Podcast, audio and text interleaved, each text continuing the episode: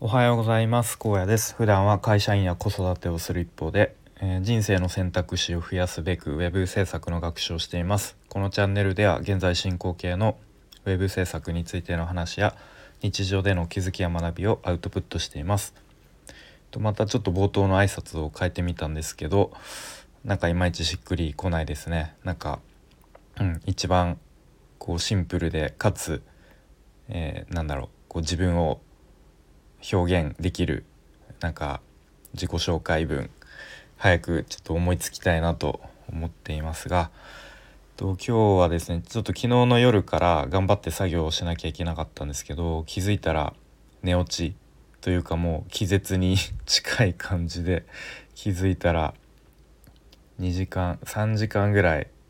えーと、時計の針が進んでいてあやべえなと思ってさっきまでやってたんですけどまあ、やっぱり毎日こう睡眠時間削ってあのやってるとやっぱりこう良くないですよね。うん、やっぱこうなんだろうな。数日ぐらいはこう頑張れると思うんですけどやっぱりこう何日もやってるとこうどんどん蓄積していくのがなんかわかるなというか。でも年齢的にもねもう30半ばに差し掛かるのでうん、なかなかこう体もね無理が効かなくなってくるなと、えー、実感した今日の朝でございました。ということで今日はですね、まあ、今日もなんですけど、まあ、最近こうウェブ制作で、まあ、仕事というかチームとしてあの仕事を進める時に、まあ、スケジュール管理とか、まあ、その仕事の進め方で、えっと、すごくこう反省点というかなかなかうまくいかないことがあって、まあ、それの、えー、と反省というか、まあ、どうしたこういうふうにしたらよかったなっていうことを、まあ、最近話していて、まあ、今日もなんか同じようなことを言うんですけど、まあ、それだけすごくこう自分の中で、あの強く思っているから、まあ、なんか話したくなっているんだなっていう感じですね。うん、なんかすごいあの冒頭が抽象的になってしまったんですけど、まあ、今日タイトルをつけるとしたら、まあ、ウェブ制作をチームで進める上で大事なことみたいな、うん、そんな感じですかね。でまあ前提として、まあ、ここ最近毎日のようには言ってるんですけれども今僕はオンラインでのウェブ制作を、まあ、学ぶスクールに入っています。でそのスクールの中で今チームサイト制作っていう活動をしていてで、まあ、受講生同士でいくつかチームを作って、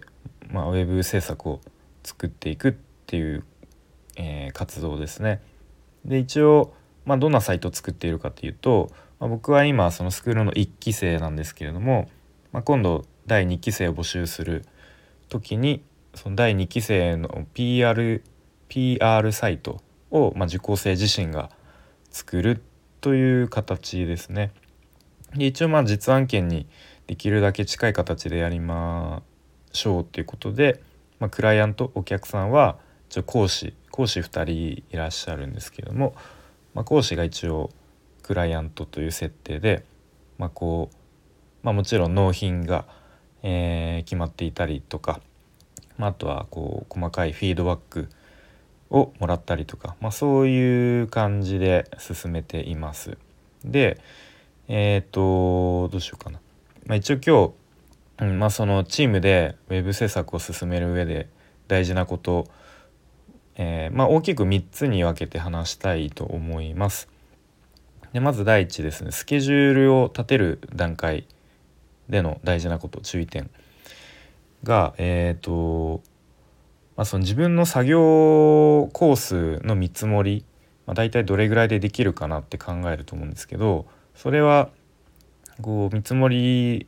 でなんとなく自分が考えたよりも、まあ、1.5倍からできれば2倍ぐらいでスケジュールを立てるべきだなと強く感じましたね。うん、というのも、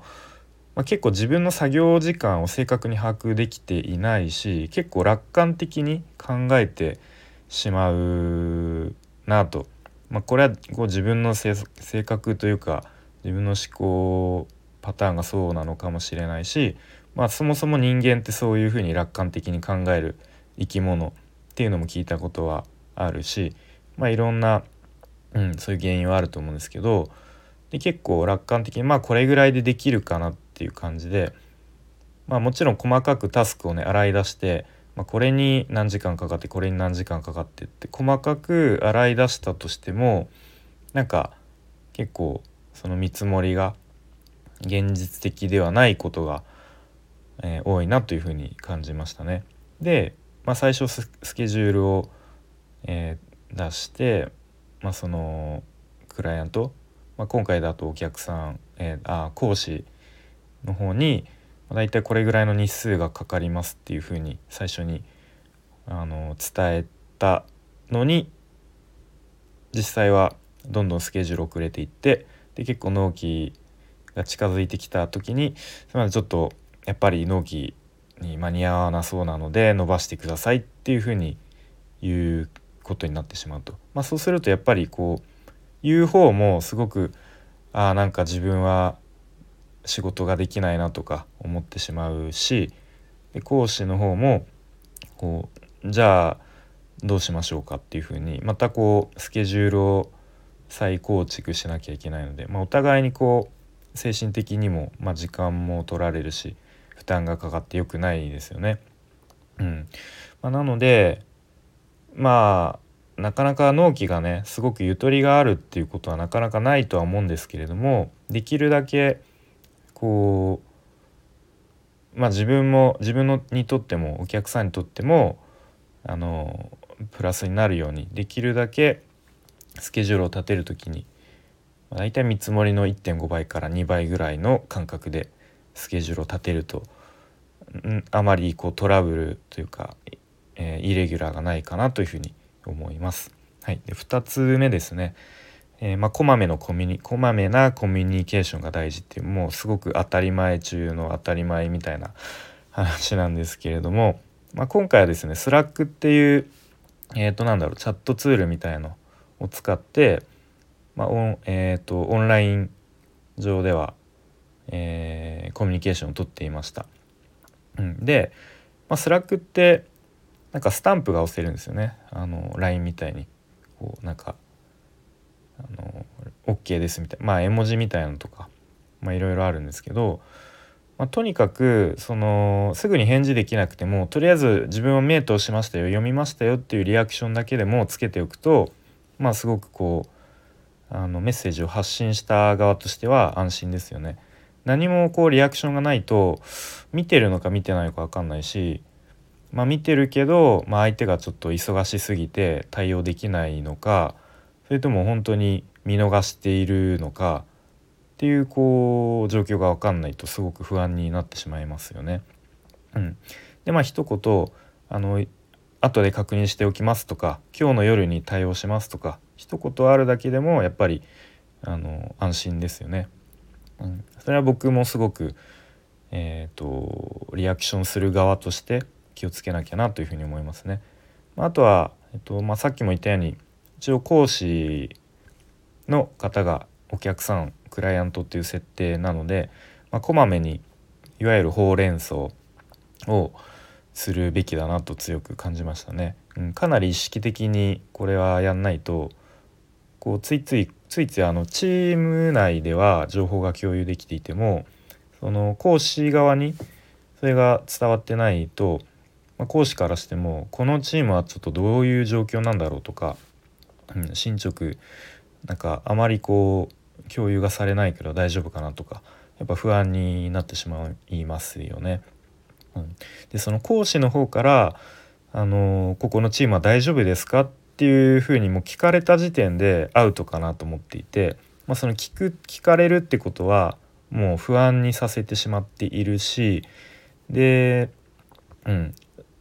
もうその時点でかなり実際の実案件を想定した場合だとまずいなっていうふうに思いますね。まあ、なので、うんまあ、細かくまあ、スケジュール遅れてるなら遅れてるでもう事実を伝えるしかないと思うんで、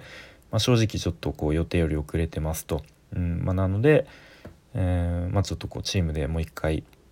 スケジュール立て直しますとか、まあ、今ここまで進んでますとかちょっとここであのつまずいているので、まあ、ちょっと相談する時間取っていただけますかとか、まあ、そういうあのこまめなこう進捗の報告とか、うんまあ、連絡相談ですよねそれをするべきだなと感じましたね。はいまあ、あとは最後3つ目なんですけど、まあ、これはかなり web 制作に限った話であるんですけれどもデザインとコーディングを並行してやるのは、まあ、かなり非効率で、えー、消耗するっていうことですね。でまあ web 制作の仕事の流れをざっくり言うと、まあ、まずディレクターの方がこうクライアントといろいろ打ち合わせなどして情報設計をしてで次にデザイナーの方が、まあ、デザインをえ作ってで最後にコーダーの方が、まあ、それを実際にコーディングをして実装するっていう、まあ、すごくざっくり言うとそういう流れなんですけれども、まあ、今回僕のチームはですねかなりスケジュールがあの押し押ししで、まあ、かなりパツパツになってしまったので、まあ、そのデザインが完成してない段階でもうコーディングはできる部分がどんどん、まあ、やるしかないですねっていう感じでデザインとコーディングを並行してやっていってるんですね。で僕はコーコーダーとしてコーディングを担当してるんですけれども、まあ、もちろん後から修正とか変更とか、まあ、とはデザインがまだできてない部分とかもあるので、ま、できるだけ後からそういう修正変更があってもいいように、ま、なるべくそれを考慮してコーディングはしているんですけれども、まあ、それでもぱこう想定外のあの変更とかがあったりして、うん、であとは結構自分なりに頑張ってあの実装した部分結構こうこだわってというかあの頑張って作ったのにそこがデザインが後から変更になってしまうとあーここ結構自分なりに頑張って時間かけたのにまあ無駄になるとまではいかない言わないけど、まあ、ちょっともったいなかったな時間が、うん、ここに費やした時間がちょっともったいないなとか思ってしまうしでまあでもねそういうここすごく時間かけて頑張りましたっていうのは別にお客さんにとっては関係ないですよね。うん、結局お客さんにとっては、まあ、納期までにこう満足のいくクオリティで、えー、制作物を納品してくれれば、まあ、それでいいっちゃいいので、まあ、その辺のすごく、うんまあ、デザインの修正によってコーディングも余計に時間がかかったりとか出戻りがあったりとかで結局あのー、ね時間も限られてるので体力的に消耗していったりとかで気持ち的にもちょっとこう焦りが生じたりとか、うん、すごく良くないなというふうに思いましたね。まあ、なので本来すごく理想的なのは、まあ、デザインがパシッと完成してから、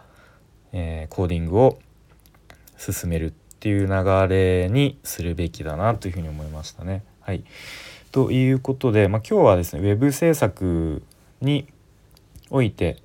まあ、チームで仕事を進める上で大事なことでまさに今僕が今やっているチームサイト制作っていう活動の中で、まあ、実際に、ま失敗とか反省の中から感じたことを話しました。はい、それでは今日も聞いてくれてありがとうございます。